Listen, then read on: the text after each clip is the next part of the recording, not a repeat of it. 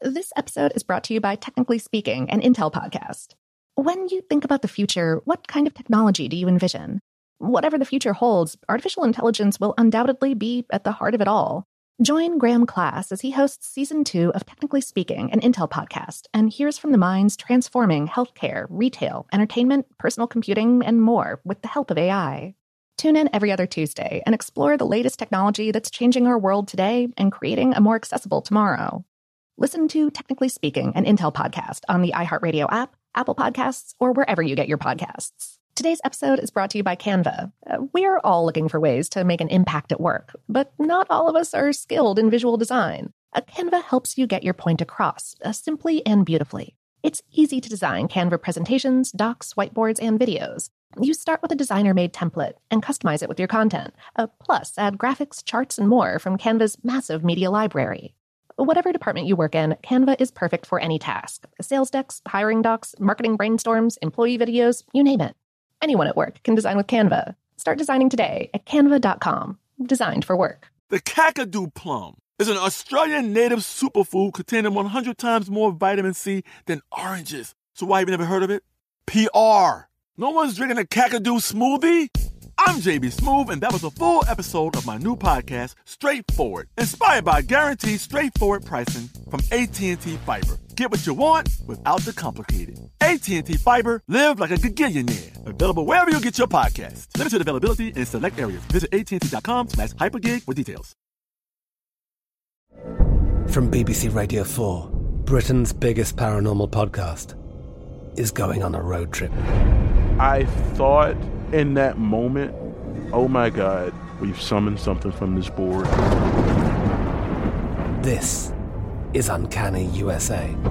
He says, Somebody's in the house, and I screamed.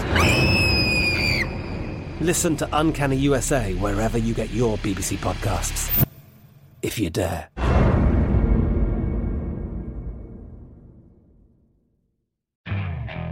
Okay, picture this. It's Friday afternoon when a thought hits you. I can spend another weekend doing the same old whatever, or I can hop into my all new Hyundai Santa Fe and hit the road. With available HTRAC, all wheel drive, and three row seating, my whole family can head deep into the wild. Conquer the weekend in the all new Hyundai Santa Fe. Visit HyundaiUSA.com or call 562 for more details. Hyundai, there's joy in every journey. Welcome to Brainstuff, a production of iHeartRadio. Hey, Brainstuff, Lauren Vogelbaum here.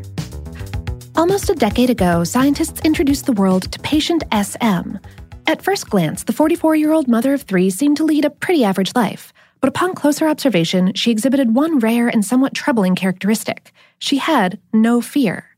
Researchers wrote To provoke fear in SM, we exposed her to live snakes and spiders, took her on a tour of a haunted house, and showed her emotionally evocative films. On no occasion did SM exhibit fear, and she never endorsed feeling more than minimal levels of fear. The reason? SM had lipoid proteinosis, or Urbach-Wiethe syndrome, a rare condition that damaged an important structure in her brain called the amygdala.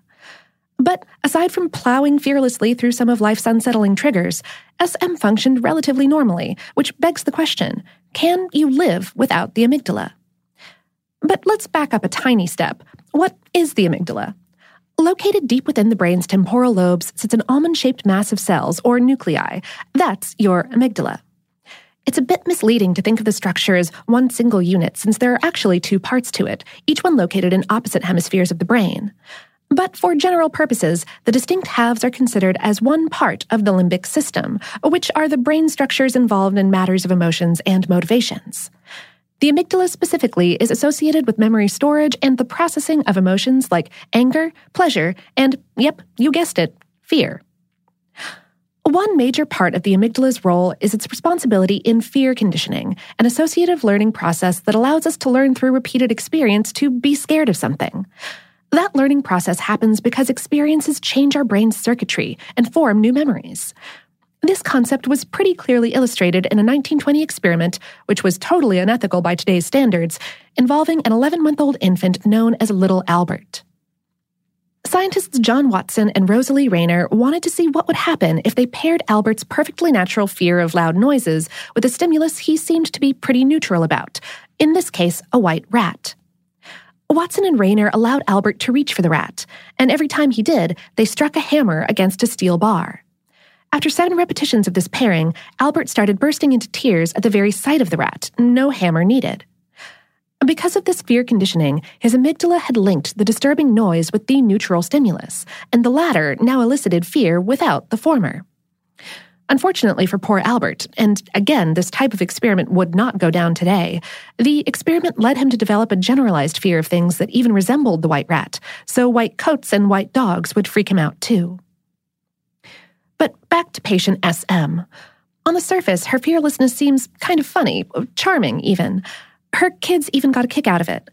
Her eldest son once wrote, Me and my brothers see this snake on the road. I was like, holy cow, that's a big snake. Well, mom just ran over there and picked it up and brought it out of the street and put it in the grass and let it go on its way. She would always tell me how she was scared of snakes and stuff like that, but then all of a sudden she's fearless of them. But while navigating life without anxiety may seem somewhat exciting, and patient SM has made it clear that a person can survive perfectly well without an intact amygdala, the absence of natural fear can be dangerous, even potentially fatal. A complete lack of suspicion or distrust meant SM was vulnerable in many ways. Once, while walking through a small park at 10 p.m., a man accosted SM and held a knife to her throat. According to researchers, quote, in the distance, she could hear the church choir singing. She looked at the man and confidently replied, If you're going to kill me, you're going to have to go through my God's angels first. The man suddenly let her go. And if that wasn't strange enough, SM didn't flee the scene. She simply walked home. And she walked past the same park the next day and showed no signs of fear or avoidance. She just didn't have it in her. That wasn't the only time SM walked right into seriously risky situations and emerged unscathed and unbothered. Researchers say she was once physically accosted by a woman twice her size. She was nearly killed in an act of domestic violence, and on more than one occasion, she's been explicitly threatened with death. What stands out most is that in many of these situations, SM's life was in danger, yet her behavior lacked any sense of desperation or urgency. But while SM has been held up as the prime example of a fearless, amygdala less life, more recent research has indicated that the connection between the two characteristics isn't so clear. According to a study published in the journal Nature Neuroscience, people with damaged amygdalas did still report feelings of intense fear, and some even felt more fear than those with normally functioning amygdalas. The study looked at participants with the same super rare genetic condition that caused SM's amygdala damage, Urbach-Wiethe disease. Less than 300 people have been found to have it since it was discovered in 1929. Urbach-Wiethe disease causes three main types of symptoms an extremely hoarse voice, small bumps around the eyes, and calcium deposits in the brain. The amygdala happens to be the spot in the brain where these deposits form. Researchers found that watching horror films did nothing to incite fear in participants with this disorder, but they were curious whether exposing them to carbon dioxide would induce a fear reaction. The amygdala plays a big part in detecting carbon dioxide, and when it detects higher concentrations of it in the blood, a possible sign that suffocation is occurring, it can cause a person to feel panic. Contrary to what seemed logical, when participants with Urbach-Wiethe syndrome breathed in air that was 35% carbon dioxide, they freaked out. So, What's the deal? A researchers wrote Results indicate that the amygdala is not required for fear and panic, and make an important distinction between fear triggered by external threats from the environment versus fear triggered internally by carbon dioxide. So, can you live without the amygdala? Yes. Can you live safely and securely without it? Still unclear, but scientists are working to figure it out.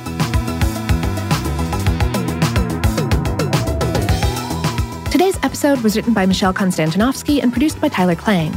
Brainstuff is a production of iHeartRadio's How Stuff Works. For more on this and lots of other brainy topics, visit our home planet, howstuffworks.com. And for more podcasts from iHeartRadio, visit the iHeartRadio app, Apple Podcasts, or wherever you listen to your favorite shows.